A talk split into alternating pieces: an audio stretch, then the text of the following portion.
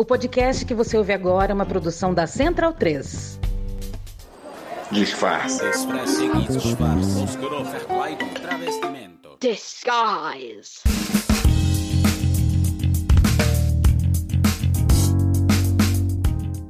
Ah, vocês acharam que eu tinha desistido, né? Nada. Eu tirei férias no meu projeto do coração para colocar a vida profissional em ordem. Mudei de trabalho várias vezes até me achar. Fiz obra na casa, tomei algumas decisões de vida. Sabe aquela época que você precisa colocar a vida em dia para os próximos cinco anos? Foi um pouco isso. Então, sejam bem-vindos ao episódio 26 do Disfarces. Até que enfim!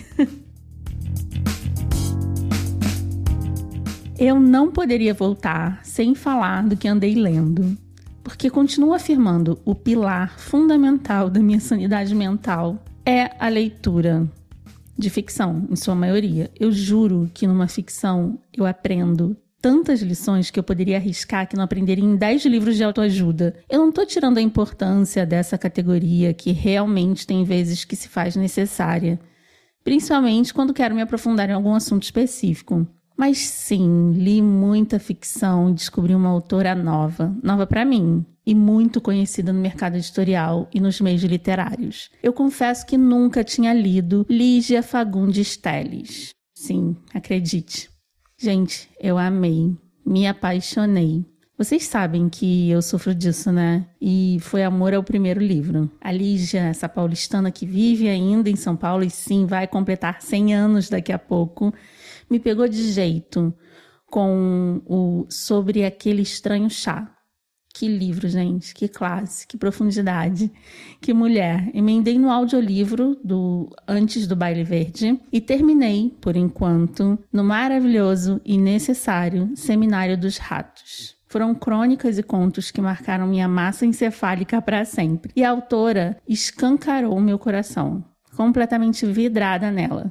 Assisti entrevistas e não poderia deixar de procurar uma especialista na autora, né? O Ricardo Yanassi, que conversou comigo sobre a Clarice, me apresentou a Ana. A Ana é doutora em teoria literária e literatura comparada pela Universidade de São Paulo. Ela desenvolveu uma pesquisa de pós-doutorado sobre a supervisão da professora doutora Nádia Batelha Gottlieb na Universidade de São Paulo, na área de estudos comparados de literaturas de língua portuguesa, com bolsa de pós-doutorado júnior concedida pelo CNPq. Tendo realizado estágio na Universidade de do Minho, em Portugal, sob supervisão da professora doutora Ana Gabriela Macedo. Tem experiência na área de letras, com ênfase em ensino de português e teoria e crítica literárias, em especial no que se refere aos estudos que envolvem literatura, gênero, memória e representação e literatura feita por mulheres no Brasil e Portugal. Ha! Nossa, tava até nervosa para falar com ela. Eu tô tentando falar com ela há tanto tempo. Vocês vão ouvir no papo. Bom, eu precisei me controlar para não varar duas horas de conversa, mas separei as melhores partes para vocês aqui. Vem ouvir. Entrevista. Ana, muito obrigada pelo seu tempo. Eu tô falando com você, eu acho que há um ano, né, quase, pra gente marcar esse papo, porque eu quero muito falar com você sobre a Lígia Fagundes Telles, que foi uma autora que eu descobri tardiamente, né? Eu descobri agora, depois dos 40 anos, e eu não poderia deixar de falar com uma especialista pra gente saber mais sobre essa mulher incrível que me conquistou, assim, no primeiro livro, sabe? Mas antes, eu queria que você tirasse seus disfarces pra gente. eu acho ótimo, eu achei incrível esse título, esse nome, né, aqui para esse podcast, para esse trabalho que vocês fazem, porque realmente, quando a gente, principalmente pensando na literatura, e aí, pensando especificamente na literatura da Lígia, eu acho que ela, ela nos ensina a, a deixar de lado os nossos disfarces. Inclusive, Exato. ela usa muito uma expressão tanto nas entrevistas como ela, ela dá voz a algumas personagens que usam esse mesmo termo, que as personagens precisam se desembrulhar. Então ela Olha. fala de tirar os disfarces, né? Sim, total. Não é? Ah, eu, eu posso falar um pouco a respeito dessa questão, né, de tirar os meus disfarces com relação a essa autora maravilhosa. Como eu dizia, ao longo de 22 anos que eu venho estudando a obra da Lígia, né, eu comecei estudando a obra dela num trabalho de iniciação científica que eu realizei no finalzinho da minha graduação. Uma professora da área de literatura me convidou para fazer parte de um trabalho. Ela tinha um projeto mais amplo sobre literatura brasileira contemporânea e me convidou para fazer parte. E eu tive a grata surpresa e a grata oferta, eu acho que eu posso dizer assim, de essa professora me, me permitir escolher com qual autor eu poderia trabalhar. Que sortuda! Olha, eu acho que esse é o termo, viu? A primeira autora, claro, que me veio em mente foi Lígia Fagundes. Eu disse para ela assim, sem titubear. E desde então venho trabalhando com essa obra dela. Trabalhei mais especificamente com os romances no começo, né, dos trabalhos e mais recentemente tenho me dedicado aos contos. Né? Mas o que eu percebo ao longo de todo esse tempo é que a Lígia nos permite, por meio do seu trabalho literário, também esse nosso desnudamento, né? esse nosso desembrulhar. Então, muitas vezes eu precisei separar com uma certa dificuldade até que ponto era a Ana estudiosa de literatura uhum. da obra e a Ana leitora. Né?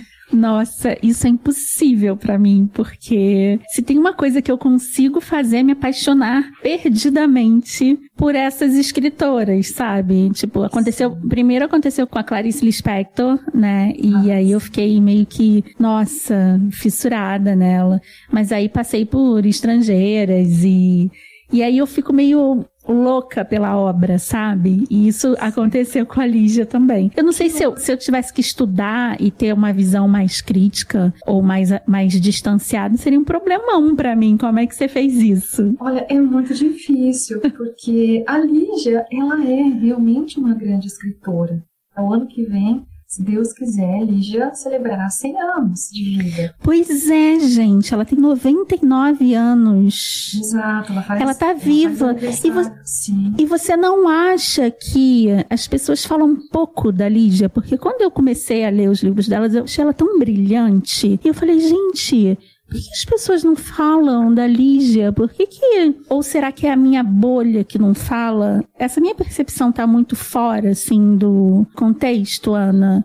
Ou é só na minha bolha que não se fala tanto, sabe? Eu acho que, pelo fato de a Lígia estar muito idosa e mais recentemente não ter publicado novas obras, uhum. é, talvez por essa razão a gente não tenha visto tantas informações, principalmente nos últimos anos. Eu fiquei bastante surpresa em 2019, acho que foi, finalzinho de 2018, com a publicação dos contos da, da Lígia num volume único pela Companhia das Letras, que é a editora atual dela, uhum. e ela foi fotografada segurando o livro. E, assim, um despojamento que a gente desconhecia, né? A Lígia já bastante idosa, aquilo de certa forma mexe com a gente, né? Sim. É, mas ao mesmo tempo é uma alegria ver aquela escritora já tão experiente, tão madura e tão idosa, né? Pensando realmente no, no sentido lato do termo, né? Uhum. Segurando aquela obra,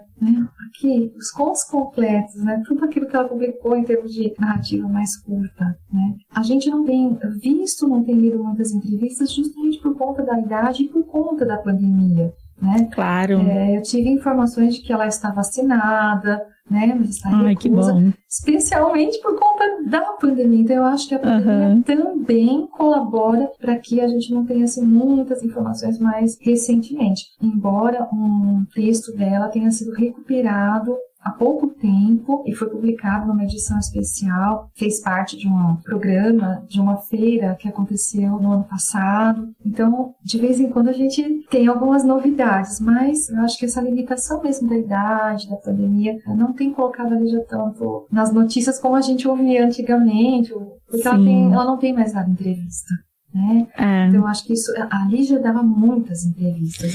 pois é, e é uma pena, né? Porque todas as entrevistas que eu assisti dela, é tipo, eu queria muito ouvir mais dessa mulher, sabe? E Sim. o primeiro livro que eu tive dela que eu li foi durante aquele estranho chá, onde ela conta várias passagens da vida dela com grandes escritores e personalidades da época, né, Exato. né, dela. Então tem a viagem dela com a Clarice e tem o encontro dela com vários, com Borges, né, com, com vários com escritores assim incríveis com a Simone de Beauvoir, gente, tipo, não, são coisas tão icônicas, assim, eu fico, Exato. gente, essa mulher deveria estar mais na mídia, né? Mas ao mesmo tempo, eu acho que ela se dá o luxo de se recolher, sabe? De de estar tá na dela, de estar tá agora recebendo os louros, né? Porque imagina, lançando uma coletânea dos contos em pleno centenário, né? Praticamente dela é um grande feito, né?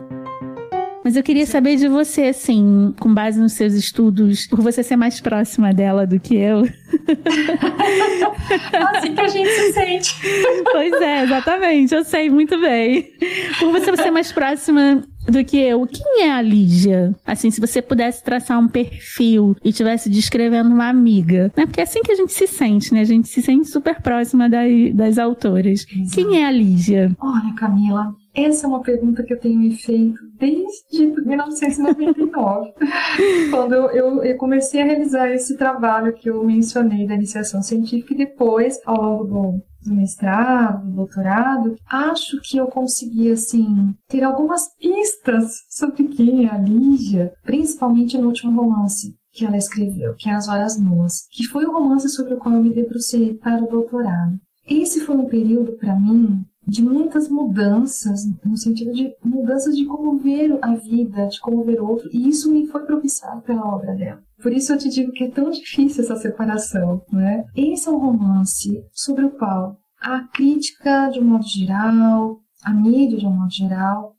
nunca falou muito, né? É o último romance da Lígia, né? Ela escreveu uhum. quatro romances, esses romances são sempre muito maturados, né? Ela escreve com um intervalo de tempo entre um outro muito grande, porque a obra é muito maturada. Uhum. Mas eu acho que essa é a obra da consagração dela. No romance As Horas Nuas, eu percebo uma série de mecanismos né, de instrumentos, de coroamento mesmo, de tudo aquilo que ela busca ao longo da, da sua obra como um todo. Né? E que a gente consegue perceber essas ressonâncias nos contos, nos outros romances. Então, esse é um romance que, na minha opinião, é o melhor livro da Lígia. Né? Uhum. Claro que já está na minha lista aqui, já vou começar a ler amanhã. Simplesmente maravilhoso, do meu ponto de vista.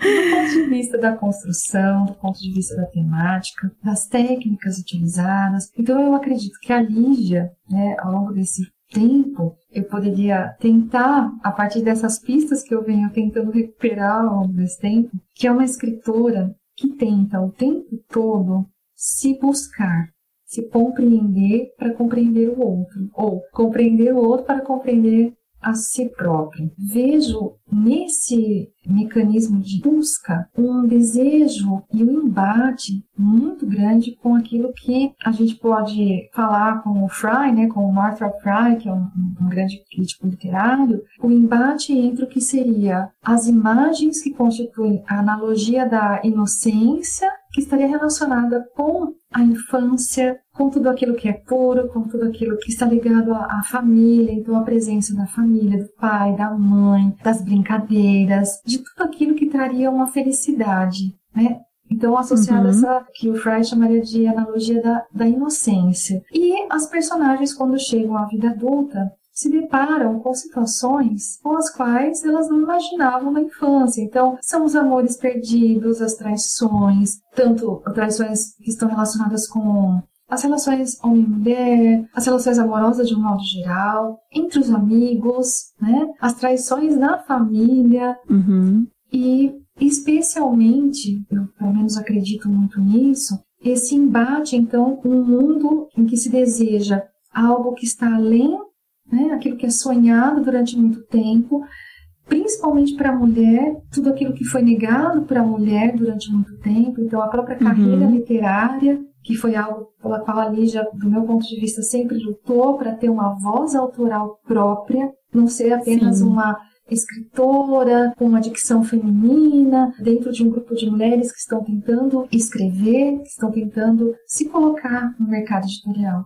Então eu vejo isso é um ponto comum em grande parte das personagens da Lígia. As personagens, quando chegam ao mundo adulto, se deparam, mesmo ainda já crianças, já começam a se deparar com a crueldade do mundo, com as traições e aquele desejo, né, para abraçar o mundo, para alcançar muitas vezes o sucesso, para alcançar vitória, mas depois de tanta luta, elas percebem que aquilo que realmente mais importa, aquilo que realmente traz felicidade, é aquilo que elas deixaram lá na infância. É a família. Que é a essência, né, Exato. delas mesmas, né? Exatamente, Camila. Então eu vejo a Lígia como escritora que busca por meio das suas personagens também se buscar nesse sentido. Sim. E não me surpreende o fato dela ter sido amiga da Clarice, né? E porque as duas elas vão fundo, né, naquilo que a gente tem coisas que a gente compreende muito, né, que elas colocam em palavras determinados sentimentos nossos, né, frente à sociedade como mulheres que você vê e ela colocou em palavras e você não, não conseguiria colocar tão bem quanto ela colocou.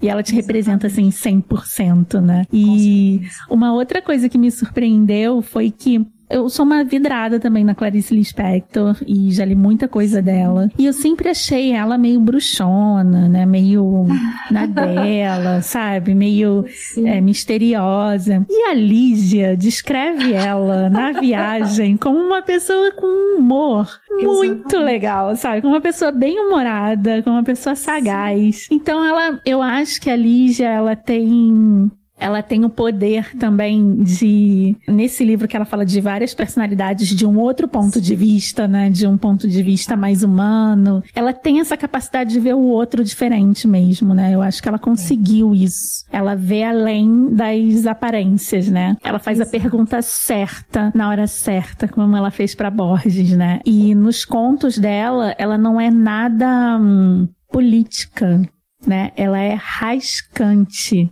Então, ela em determinados momentos mostra a realidade nua e crua e não interpreta essa realidade para você. Ela te entrega, né? Olha, é isso aqui. Exato. Tá? Faz o que você quiser com essa informação. Eu acho ela fantástica. Eu concordo com você, Camila. Inclusive, essa característica dos contos e dos romances da Lígia também, de deixar os finais em aberto, eu acho que é justamente a proposta. Olha, é, é isso que você disse, concordo plenamente. Está aqui.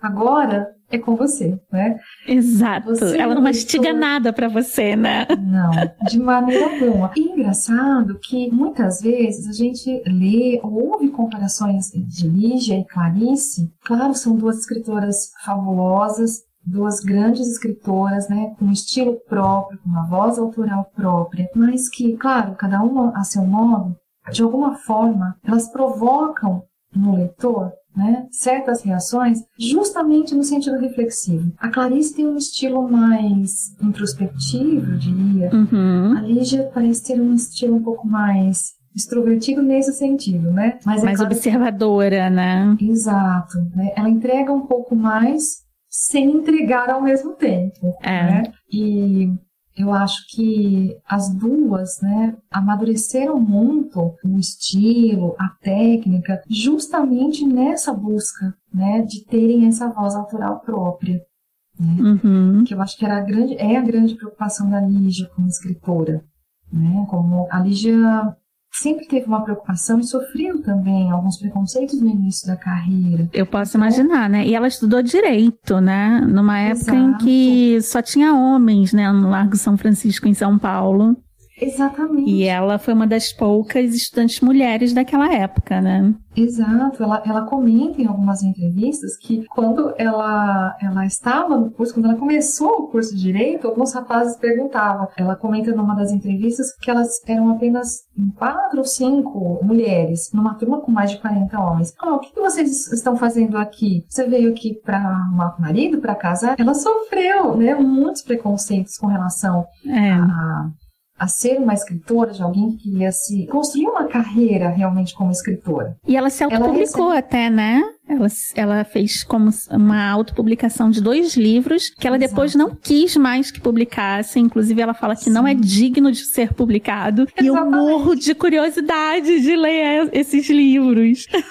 Camila, olha, isso é verdade. Ela publicou com os recursos do pai o primeiro uhum. livro de contos, que é o Porão e Sobrado. E depois, pela editora Martins, ela publicou, posteriormente veio o Cacto Vermelho. Né? Alguns uhum. contos de O Cacto Vermelho, ela retoma, ali já tem esse hábito de fazer revisão dos textos, né, nas edições Sim que ela, ela publica posteriormente. Então, alguns contos do Cacto Vermelho estão inseridos em outros livros, inclusive nessa, nessa coletânea, digamos assim, dos contos definitivos dela, né, pela companhia. Mas eu tive a oportunidade de acesso, eu tive o acesso a esses dois livros. Me conte! Na... Conto!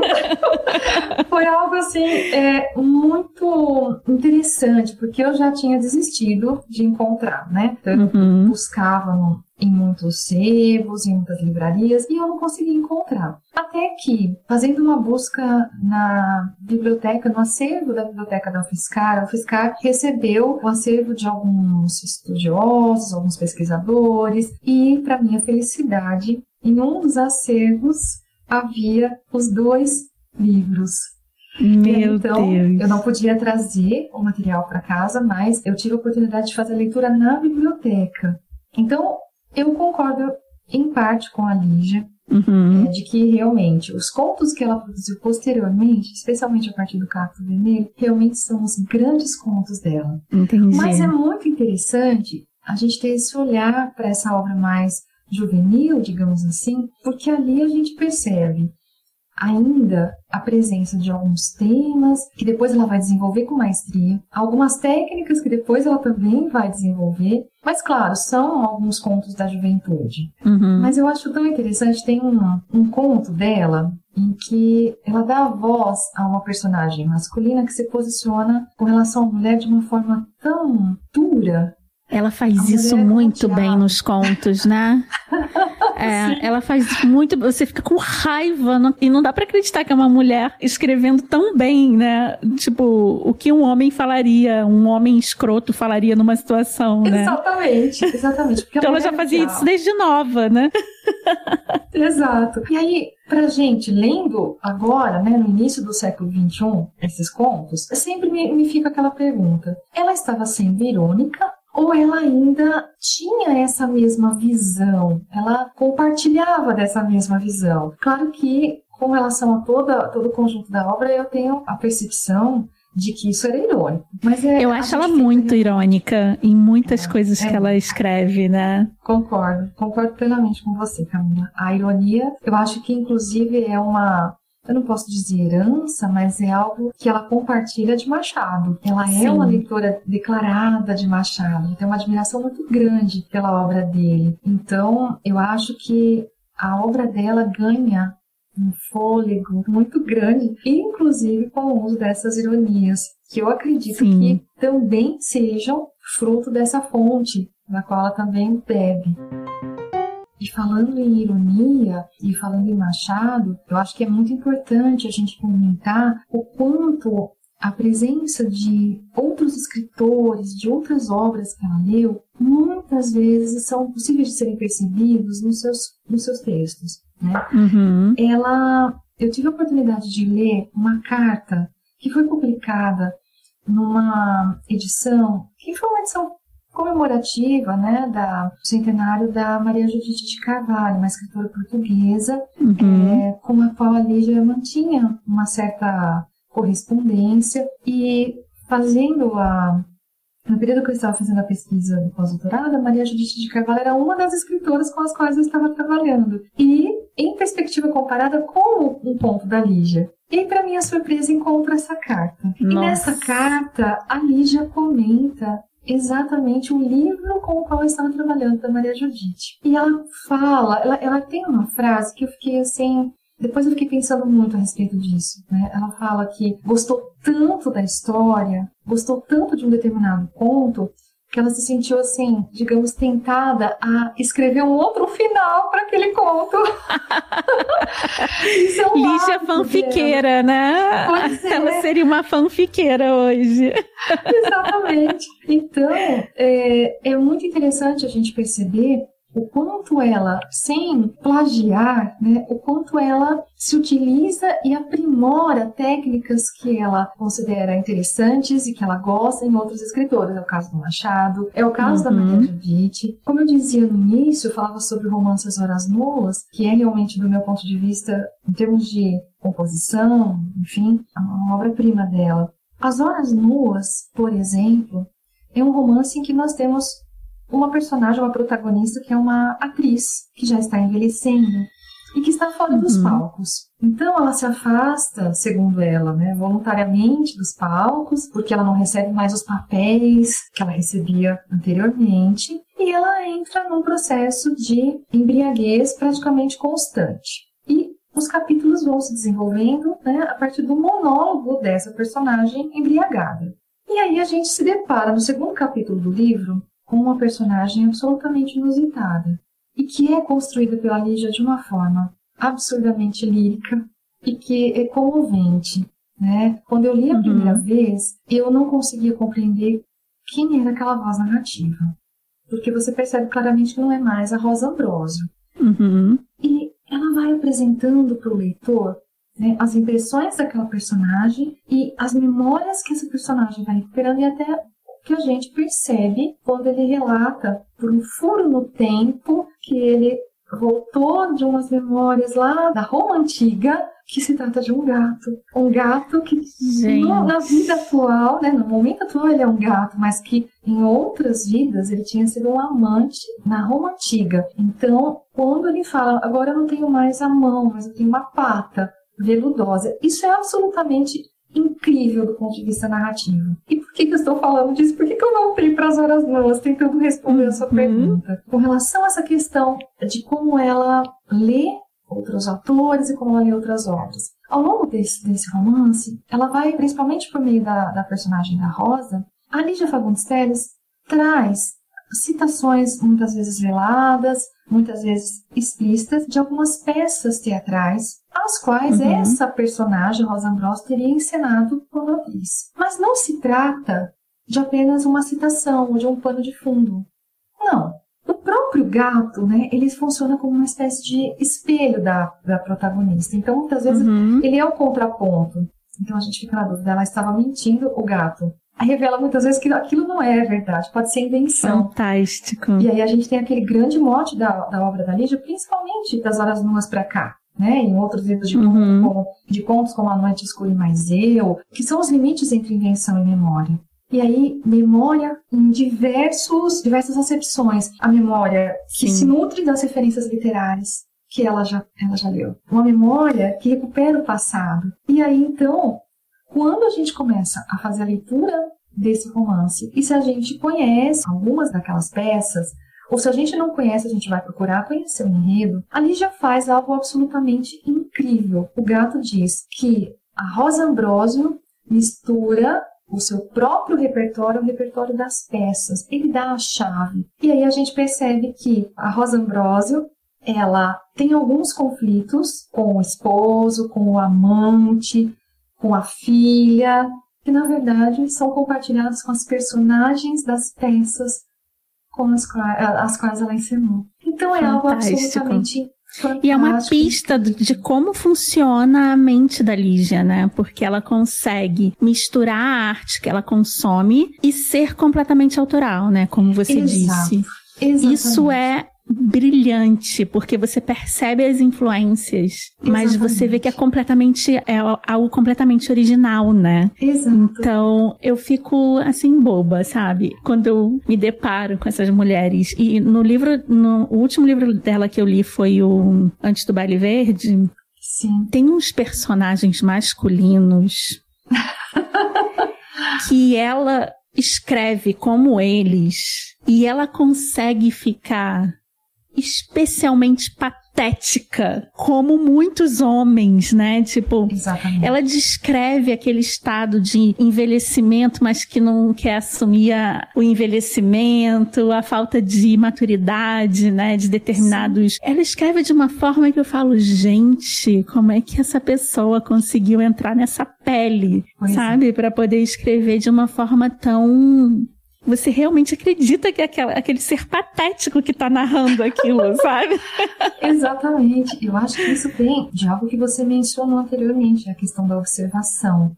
Né? Sim. Eu acho que concordo plenamente com você nesse aspecto, que a, a Lívia é uma escritora extremamente observadora. Né? Em uma entrevista com a, a, neta dela, a neta comentou que ao longo da, da vida ela se recorda da avó da Lígia, recortando, por exemplo, notícias referentes a crimes que não haviam sido solucionados. Né? Então, ela, ela se utilizava dessa matéria também para a constituição dos seus contos e que provavelmente, né, a Lígia tentaria dar uma solução de forma literária. então, essa Fantástico. observação né? isso que, que, quando, eu, quando eu ouvi isso pela primeira vez de procurar notícias, né, para se inspirar para escrever, foi com uma escritora que eu admiro muito, que é a Socorro Acioli, ah. e ela escreveu A Cabeça do Santo baseado Sim. numa notícia que ela viu. Né? Exato. E, e eu achei isso fantástico, assim. E só uma pessoa com uma, uma imaginação muito fértil consegue dar continuidade a algo que ela viu ali. É aquela coisa fanfiqueira hoje, né? Que os jovens Exato. fazem, os jovens. fazem ao ler alguma coisa eles querem continuar aquela saga e criar mini sagas dentro da saga, né? Ela é muito incrível, assim. E ela escreveu quantos livros? Você tem ideia? Quantos livros ela tem publicado hoje, sim? A Lígia tem, posso falar mais propriamente, de alguns alguns volumes de contos que foram lançados originalmente como textos, digamos assim, novos, lançamentos. Então, daqueles livros que hoje ela considera como parte da sua obra, né? Aqueles que ela não renegou. É, Isso. Antes do Baile Verde, A Noite Escura e Mais Eu, Invenção em Memória. Seminário dos Ratos, que é um Ai, dos contos da década eu li de 70. Esse livro. Eu li esse livro, eu amei. Então eu li três, na verdade. Eu tô aqui é, meio problemática no final do dia. Mas eu li o Seminário dos Ratos e eu achei fantástico esse, esses contos. Sim, muito são incrível. Contos que tem uma marca ainda mais expressiva ou mais evidente do período em que esses contos foram publicados, né? No período Sim. que a gente vivia uma ditadura militar, censura. Então, nesses contos a gente percebe ainda mais claramente essa crítica social que também é característica da obra da Lígia. Esses Ela nunca se absteve, né, de, de dar a opinião dela e o posicionamento dela, mas sempre com muita classe, né? Exatamente. Ela fazia uma crítica, assim, de arrepiar, mas com uma classe, uma desenvoltura, assim, de dar inveja, Exato. né? E muitas vezes de maneira sutil, né? Muitas vezes pois de maneira é. sutil, em outros momentos de uma maneira extremamente clara. O que me chama muito a atenção, o romance As Meninas da década de 70, 73. Uhum. Então, é mais um dos livros, ela tem quatro romances, né? A Ciranda de Pedra, de 1954, Verão no Aquário, de 1963. Veja, um intervalo de nove anos entre é, um nossa. e outro. Uhum. As Meninas, publicado em 73, de novo, um intervalo de quase uma década. E As Horas Nuas, de 1989 um intervalo ainda maior, que é um romance uhum. que é escrito justamente no período em que a ditadura está ocorrendo. E As Horas Nuas é um romance pós-ditadura, né? Então é um olhar assim desconcertado para tudo aquilo que se esperava que ia acontecer com o Brasil após o fim daquele período terrível da ditadura uhum. e ela, na verdade, compartilha com o leitor um certo desconcerto, uma certa angústia e uma descrença realmente no Brasil pós ditadura, o Brasil assolado pela fome, pela desigualdade social. Depois ela publica, né, para nossa alegria, né, na década de 90, Noite Escura e Mais Eu. Depois, no ano de 2007, ela publicou Conspiração de Nuvens, que também são crônicas, assim, é o estilo da, da do livro, dos textos do Durante o Estranho Chá. Posteriormente, ela publicou Passaporte para a China, é, em que ela revela um pouco sobre como foi a experiência de uma viagem que ela fez para a China, em relação a outros escritores também que participaram, enfim. E mais recentemente, a Companhia das Letras publicou alguns dos seus contos mais voltados para crianças ou para um público mais juvenil, né, com títulos um pouco diferentes. Na verdade, são títulos já recuperados de obras anteriores. Além uhum. desses, que foram lançados assim como livros originais, ela tem algumas antologias com meus contos preferidos, em que ela fez uma seleção dos contos preferidos e depois meus contos esquecidos. que vão cobrar os leitores, né?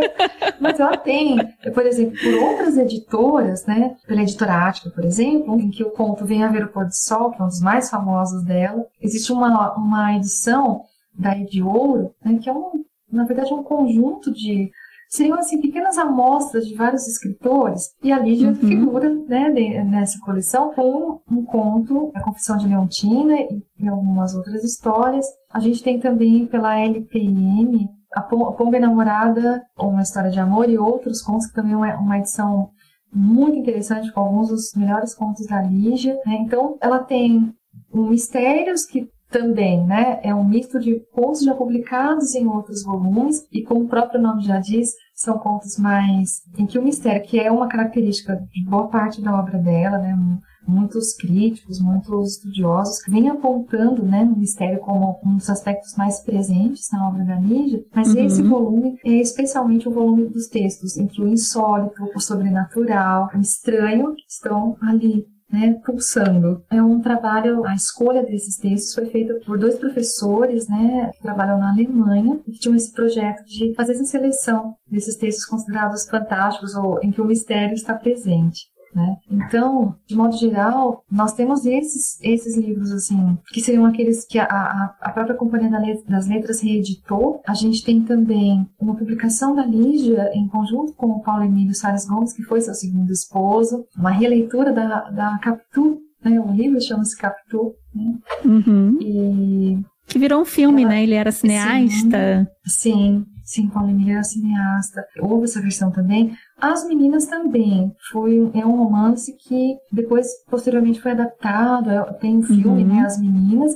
E o próprio Ciranda de Pedra foi um romance por meio do qual a TV Globo fez uma adaptação. A novela, novela né? né? A novela, na verdade, foi. Na verdade, há duas versões da novela. Uhum. Uma, se eu não me engano, se eu não me engano, da década de 70, final da década de 70, e outra mais recente, né? Já dos anos Sim. 2000. Né? Mas nós temos também Missa do Galo, que é um conto da Lígia que figura em, outros, em outras publicações, em companhia de textos de outros autores que escreveram com base no conto homônimo do Machado, né? Fizeram suas uhum. versões sobre o, o, conto do Machado. Então, de um modo geral, né, além, claro, né, do, durante um estranho chá, que é um livro de crônicas, de fragmentos que você tão bem recordou, que é um dos livros mais bonitos da Lígia, mas a gente também não pode esquecer do livro A Disciplina do Amor, que para Lígia é o seu melhor livro. Né? É mesmo, tem que ler isso correndo, então. É, é um livro assim, de, é, experimental, né? Uhum. É, é muito difícil a gente conseguir e eu acho que nem é a ideia mesmo de tentar colocar numa camisa de força, classificar aquelas histórias, né? Então a gente pode muitas vezes ler como um conto, como uma crônica, como um fragmento, uhum. é, e a gente percebe que o cerne de muitas personagens, de muitos textos da Lígia, estão ali. Entendi. A própria personagem Nossa. do gato Raul das Horas Nuas, uhum. pelo menos eu identifico em um desses fragmentos é, do livro A Disciplina do Amor. A Lígia, nessa última edição, né, que é a edição, ai, dá até uma dor assim no coração de dizer que é a edição definitiva, né, da obra dela. É horrível dizer isso, né, mas a gente sabe que essa é, uma edição definitiva. Ela uhum. fez algumas mudanças, como ela sempre faz, né? Ela, antes de fazer uma nova edição, ela sempre relê, ela sempre faz algumas alterações. Para a edição anterior, que é uma edição da Rocco, por exemplo, esse livro apresenta algumas datas, como se fossem uhum. páginas de um diário, até mesmo por sugestão do próprio filho. Ela fez algumas alterações, né? Então é muito interessante a gente perceber também, né, como ela vai fazendo essas alterações. É uma obra viva junto com ela, né? De acordo com a época dela, com a mudança de cabeça dela. Eu acho que eu não tô preparada para perder a Lígia.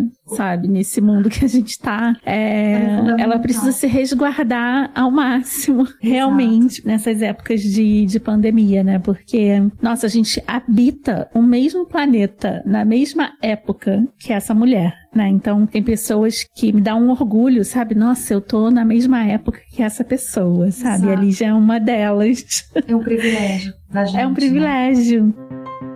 É, se alguém que esteja ouvindo a gente nunca leu Lígia e você puder indicar o primeiro livro, é o primeiro porque quando descobrir, eu acho que vai querer ler tudo que ela escreveu em vida. Se você pudesse indicar o primeiro livro da Lígia, qual seria o livro que você indicaria? Olha, é interessante essa, essa pergunta. Eu posso falar, talvez, até pela minha própria experiência. No começo aqui da nossa conversa, eu relatei a minha escolha para aquele trabalho né, acadêmico da, da Lígia. Mas eu não disse por quê que eu escolhi a Lígia, uhum. né? Como foi a, a, minha experiência com ela? A minha experiência com a Lígia foi durante o vestibular. E é muito engraçado que outro dia eu estava retomando algumas entrevistas, eu compilei ao longo desses últimos anos, e eu ainda sou da época do papel, né? Eu preciso do papel, do cheiro do papel, esse amor tátil que o Caetano Veloso fala, né? Dos livros. Sim, eu super essa, entendo, essa mas questão. Só um, um parêntese aqui: os três livros da Lígia que eu li foram em digital. Olha só! Ai, mas eu acho que quando você. No celu... Não, foram, foram dois no celular Nossa. e um audiolivro. Nossa. Você acredita? Pois é. Mas Desculpa certeza... te interromper. Pode imagina, continuar. Imagina. Eu tenho certeza de que quando você tiver a oportunidade de fazer essa leitura no papel, você vai ficar ainda mais apaixonado. Porque a gente Sim, eu vou fazer que, isso. Que é uma experiência ainda mais textual. Imersiva, né? Exato. É. Não sei, acho que eu sou dessa época mesmo, dessa uhum. geração. Mas eu me recordo que, já é, é, olhando essas entrevistas que eu compilei nos últimos anos, né, outras pessoas relataram também uma experiência parecida com a minha de que tiveram primeiro contato com a Lígia durante o vestibular, o período do vestibular, porque o romance As Meninas foi indicado para o vestibular da FUVEST durante um determinado período, né? Uhum. Eu prestei vestibular para o curso de letras no ano de 95 para ingressar, tentar ingressar na universidade em 96. E eu sou uma aluna de que foi aluna de escola pública a vida toda. Então, uhum. eu não tive muito contato com alguns escritores durante o meu ensino médio por uma série de questões, greves, enfim, né, algumas coisas uhum. que acabaram que a gente sabe que, né, só piorou de lá para cá. Exatamente, e muito no caminho. É, nossa. E eu me me deparei com a lista dos romances, dos livros, é, do vestibular da FUVEST 95. Claro que no primeiro momento fiquei um pouco desesperada, né? Porque eu estudava sozinha naquela época. Mas eu nunca tinha ouvido falar dessa escritora. E decidi começar, né? Eu li outros livros, mas daqueles escritores que eu nunca tinha ouvido falar, eu me decidi por ela. Falei, gostei do título, As Meninas. Ela é ótima em títulos, né? Sim. Nossa. Sim. Ela é maravilhosa. Por isso que acredito que As Horas Boas seja um grande romance, inclusive pelo título. Exato. Ele realmente é, ele é muito sugestivo, né? Uhum. E aí eu fui até a biblioteca da cidade, encontrei um romance e foi a primeira vez em que eu me deparei com uma narrativa totalmente diferente daquilo que eu estava acostumada a ler. Quando eu percebi que a cada capítulo tinha diferente, mesmo que elas não se nomeassem. Olha, eu sou a Lorena, eu sou a Ana Clara, eu sou a Lia.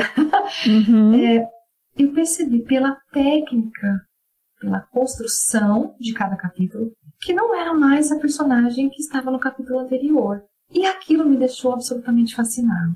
Dali então, dali para frente, eu me interessei pela obra. Quando eu terminei o romance, eu fiquei absolutamente apaixonada pelo estilo dela. E aí então eu quis saber um pouco mais sobre essa escritora é. e começou a leitura. Então, acho que pela minha própria experiência, Camila, eu sugeriria As Meninas. As Meninas. Eu não li ainda, então de repente eu leio Horas Nuas em Papel. E os outros que eu quero ter mais experiências no digital. Mas fica aí a dica para os nossos ouvintes. As meninas pode ser a sua introdução. É um caminho sem volta. Vá por sua conta e risco, porque você não Exatamente. vai mais deixar essa, essa autora nunca mais. Exatamente. Agora, para quem gosta de narrativas mais curtas, né, os, os uhum. contos, por exemplo, eu acredito que As Formigas seja também uma boa porta de entrada. Então, para aqueles que, que gostariam de fazer um trabalho de imersão na obra da Lígia, poderiam começar pelas As Meninas, um romance, ou então pelo conto As Formigas, ou ainda Venha Ver o Pôr do Sol, né, que é também um dos contos mais conhecidos da Lígia, em termos de construção ficcional, um dos contos mais interessantes que eu já li. E ali, claro, a gente sente a presença de Edgar Allan Poe, a gente sente a presença do próprio Machado, né? Uhum. Em alguns aspectos, mas fica a dica, fica o gostinho para quem quiser conhecer um pouco mais. Eu enveredaria por esses caminhos. Essa é Perfeito. É você sugestão. sente uma invejinha, assim, quando a pessoa vai ler uma autora que você ama muito pela primeira vez? Eu fico com uma invejinha, sabe? Porque, tipo, ah, eu queria sentir isso de novo, sabe? Olha, é, é, é engraçado, Camila, porque a Lígia é uma escritora que desenvolveu na sua obra uma riqueza. É. E a cada vez que a gente lê a obra dela, a gente se depara com detalhes que a gente não tinha percebido anteriormente, né? Então, outro dia mesmo, eu estava revendo, relendo uma crônica de durante aquele estranho chá, que se intitula, eu acho que Resposta a Clarice Lispector. É a entrevista uhum. que a Clarice faz com a Lígia sobre o lançamento do Seminário dos Ratos. E a Lígia fala algo que eu já havia lido essa crônica, essa espécie de crônica que a Lígia depois é, elabora com base nessa entrevista, e eu tinha me dado conta de um aspecto que é fundamental para a gente compreender a composição, a, a, técnica mesmo usada pela Lígia. Ela fala assim que um conto ele pode ser um retrato. Ela responde isso para Clarice, né? Uhum. Mas esse retrato, por exemplo, de uma árvore, ela menciona ele pode ser simplesmente esquecido, né? Mas se a gente pensar que atrás da árvore pode ter alguém, pode ter algo que a gente não percebeu, esse retrato vai ser inesquecível. E eu acho que ela tem Exato. toda a razão. Né? Que todos os, todas as histórias dela tem sempre um mistério de fundo isso. E, e, coisas acontecendo em volta. No final, ela não vai resolver esse mistério. Mas esse Exatamente. mistério, você, você vai lembrar dele, né? Exatamente. Tem coisas muito marcantes. Tudo que ela escreve é muito, muito impressionante, assim. Eu fiquei apaixonada. Eu tenho esses surtos de paixão, sabe? Pelas autoras.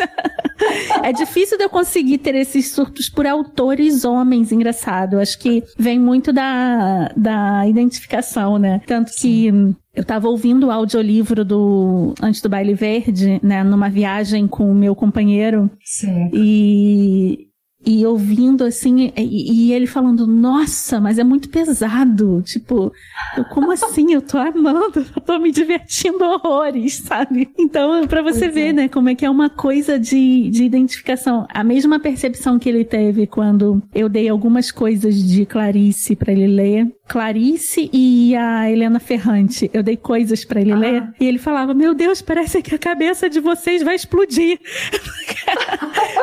é isso mesmo. É, isso, mesmo. porque se passa é. milhares de coisas dentro da nossa cabeça e quando isso é posto né, em palavras, é um turbilhão, é um, um maremoto, é né, tudo ao mesmo tempo. E, e, é difícil, né, de, de pessoas que não, não têm essa vivência. Em, não, é, não é nenhum defeito, né? Eu acho que é só uma característica diferente. É difícil de entender, né, o que se passa é, é, nessas você, pessoas, você... né? Sim, você mencionou um aspecto muito interessante. Você disse, nossa, é pesado. Você disse que seu companheiro falou, nossa, como isso é pesado. Uhum. A Lígia, quando criança, ouvia muitas histórias de terror. Ela viveu no interior do estado de São Paulo. O pai era advogado e trabalhou como, acho que procurador, salvo engano, e então eles passaram por várias cidades do interior paulista. E ela costumava ter páginas. E normalmente à noite, né, essas páginas, ela fala mais especialmente de uma, é, se reunia com as crianças da rua e contava histórias de terror e ela. Ai, eu adorava quando era criança também. Isso.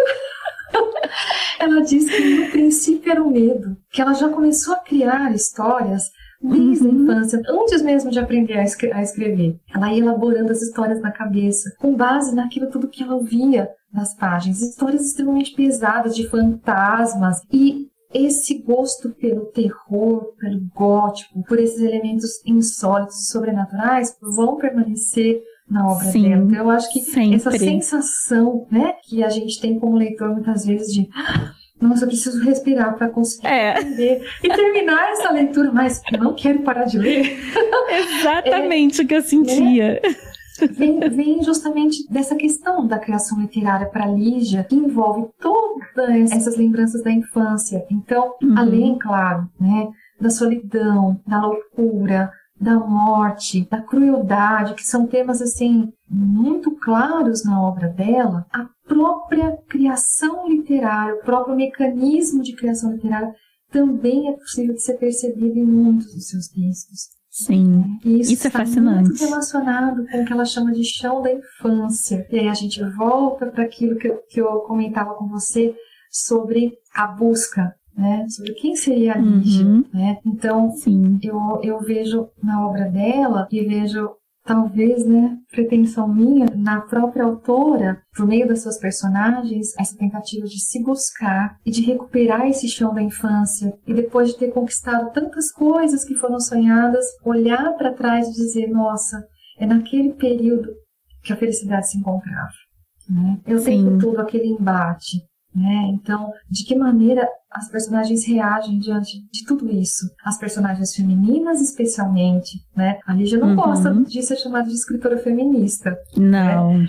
Ela não gosta do título, mas é possível perceber que ela é uma escritora feminista no sentido claro que, que ela, é. Né, representa a mulher em vários estágios, essa tentativa de se, de se colocar realmente como um ser no mundo, com seus desejos. E um ser diverso, né? Um ser que é a personagem principal, que tem outros Sim. anseios que não, não são de ser mãe, de, de casar, né? Exatamente. Ela é muito feminista, assim, em toda a obra dela, né? Exato. Eu acho que ela não gosta de ser rotulada porque o rótulo é muito ruim, né? Sim. Eu acho que ninguém inteligente gosta de ser rotulado de nada. Porque é tão uhum. difícil você manter um rótulo, né? E a gente muda tanto ao longo da vida vida. E o rótulo te deixa ali preso naquela caixinha pro resto da sua vida, né? Exato. Então eu super Limita, entendo. Né? Limita, Limita, demais, né? exatamente. Eu acho que essa de escritora feminista se dá justamente por essa é, tentativa de se estabelecer como autora, independente de ser a mulher ou o homem. Sim. Ela comenta que na, nos seus primeiros livros ela recebeu uma crítica positiva, que ela considerou muito positiva. Ela, ela comenta isso na entrevista que ela deu para o Roda Viva. Assisti. Na agricultura. Ela diz né, que ela recebeu uma crítica em que o, um crítico literário diz: Mas essa menina é estranha. Ela escreve como homem. E ela disse que ficou na maior felicidade, porque um autor, um crítico disse que ela escrevia como homem, ou seja, pois é, era o parâmetro que ela tinha, né? Exatamente. É, é. E aí então todo o processo de se de crescer, de se constituir como autora com uma voz própria e uma autora que vai trazer a mulher de uma outra perspectiva, aquela mulher que tenta vencer os entraves que uma sociedade patriarcal o tempo todo está tentando estabelecer né, os limites, né, como você mencionou, de não, não uhum. querer ser mãe, às vezes, mas de querer ser uma escritora. Ela, em muitos momentos, ela, em Verão no Aquário, né, ela tem uma personagem escritora, né? Que é a Patrícia, que é a mãe da protagonista. Então, essa necessidade da, da mulher também escrever, né? De se revelar por meio da literatura, né? De, da, da literatura ser uma forma de expressão própria, né? Não uhum. os homens dizendo o que as mulheres são, mas as mulheres dizendo por si só. Né, Exato. Que elas são. Né? Ela fala Exato. muito sobre isso nas entrevistas e eu acho que a gente consegue perceber isso nas personagens também, né? Muito, muito claramente, assim, eu sou, essa parte me pega, assim, sabe, de, de jeito, porque eu acho é, fundamental, exatamente. E para você ver como é que a literatura ela é rica, né, não só no Brasil, mas com autoras de fora que escrevem desse, dessa mesma perspectiva, como Virginia Woolf, né, Simone de Beauvoir e outras escritoras, para você ver como a literatura pode curar, né, às vezes Sim. um livro de ficção te dá todas as respostas e todos os insights que você precisa para lidar com a realidade, sabe? Eu sou muito ne nessa pegada, assim, em relação à literatura. Ana, eu não tenho palavras para te agradecer por esse papo, que foi incrível. A gente já tá há uma hora conversando sobre Nossa. Lígia. que delícia! tá vendo como é que passa rápido? A gente não percebe. Eu amei muito. Passa. Não percebe. Eu queria te deixar aqui. Disfarces sempre vai ter os microfones abertos para você, sempre que você quiser vir claro, conversar com a gente trazer novas coisas, falar sobre o seu trabalho, tudo. Agradeço pela paciência que a gente já tá há quase um ano tentando tentando se falar. E o disfarce saiu de férias, e aí eu tive que resolver a vida, e agora eu tô voltando. E muito obrigada por ser o primeiro episódio desse retorno esse ano, viu? Muito mesmo. Nossa, imagina, Camila, eu que agradeço essa oportunidade de conversar com você a respeito dessa autora tão querida, dessa autora tão importante para nossa literatura, não só para a literatura brasileira, né, mas para a literatura de todos os tempos, que ali já é uma escritora que vai permanecer. É a sua tentativa de vencer a morte, né, através da, da, da literatura. Eu acho que Sim. É, sempre que ela possa ser, ser livrada, seus contos, seus romances podem entrar para a história, né? Eu acho que é sempre uma, é uma oportunidade, um momento muito feliz. Então, eu que agradeço essa oportunidade. Eu acho que o fato da gente ter esse período todo, né? Nessa expectativa da gente poder ter essa conversa, tornou essa conversa ainda mais prazerosa. Eu também acho, eu também acho. Isso, sabe, quando tá sempre no, no pano de fundo da sua mente, tipo, tem que marcar com a Ana, a gente tem que conversar sobre a Lídia, sabe? Mas foi ótimo, eu adorei a conversa, Camila. Muito Adorei obrigada. também. Obrigada, Ana. Você Ai. quer aproveitar para divulgar alguma coisa, para divulgar algum site ou alguma coisa que você esteja fazendo? O microfone é todo seu. Ah, Camila, muito obrigada. Bom, o meu último trabalho não foi propriamente especificamente sobre a Lígia, mas também, né? A, uhum. a Lígia é, um, é uma escritora que precisa ser ainda muito estudada, né? Sim. O, o, meu último trabalho foi publicado recentemente, né? Por coincidência, acabou de ser publicado, na verdade, que foi um estudo em que eu fiz um trabalho sobre uma leitura sobre quais seriam as escritoras que nós poderíamos intitular como escritoras do fantástico, escritoras do realismo mágico, escritoras que trazem o tom romanesco das histórias maravilhosas para suas produções atuais. Essa pergunta né, me, me deixou muito curiosa uhum. e foi esse o mote para esse trabalho, né? Que durou aí um, um, trabalho de pesquisa de uns 4, 5 anos e que agora acabou de ser publicado sob o título O Fantástico, Suas Vertentes, na literatura de autoria feminina do Brasil, no Brasil e em Portugal. E aí então eu analiso quatro escritoras brasileiras e quatro escritoras portuguesas em perspectiva comparada, em que a gente verifica a presença desses elementos do insólito, né? E a Lígia é uma delas. que delícia, estou anotando é aqui o nome do livro, porque eu quero ler demais. Eu amo literatura fantástica e Bom. especialmente literatura fantástica escrita por mulher. Foi uma busca também que eu, que eu vim fazendo há alguns anos, Sim. estudando e lendo, né, sobre Octavia Butler e outras escritoras, né, que são como Sim. Ursula Le Guin e outras que eu fui descobrindo falando, meu Deus do céu, como é que essas mulheres nunca sabe, ficaram bilionárias, como, né? Tipo, é tanta coisa de tanta qualidade. Exatamente. Exato. E eu sou muito, muito apaixonada por esse assunto. Já anotei aqui, vou ler o seu livro, vou indicar para todo mundo ler. Saiu por qual editora? Saiu pela Edusp. Mais Edusp, adoro os livros da Edusp.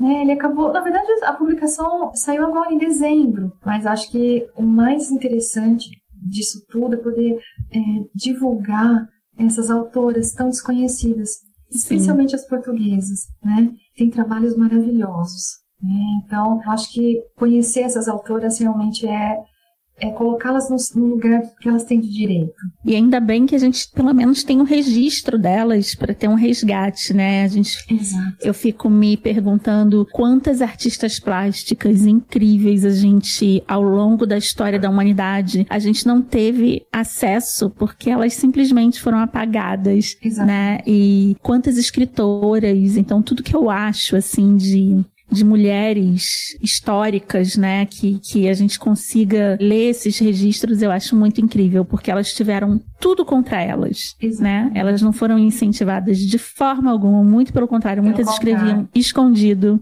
e não tiveram acesso a estudos e tudo mais que vários homens tiveram e conseguiram produzir esse tipo de obra, sabe? Obras-primas, assim. Eu fico muito impressionada, assim, muito. E a gente precisa resgatar isso para deixar para posteridade, né? Para é que isso, nunca mais se perca. Isso mesmo. É, então, muitas vezes, esses trabalhos acadêmicos que a gente realiza têm como objetivo maior justamente trazer à tona essas publicações, essas escritoras, para que elas realmente possam né, ganhar o seu lugar de direito na Isso. história da literatura dos seus países de origem e na literatura, digamos, né, de um modo geral. Sim. Obrigada, Ana. Muito boa noite.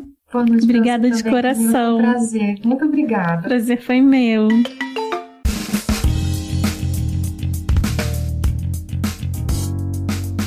E aí, consegui te convencer a ler?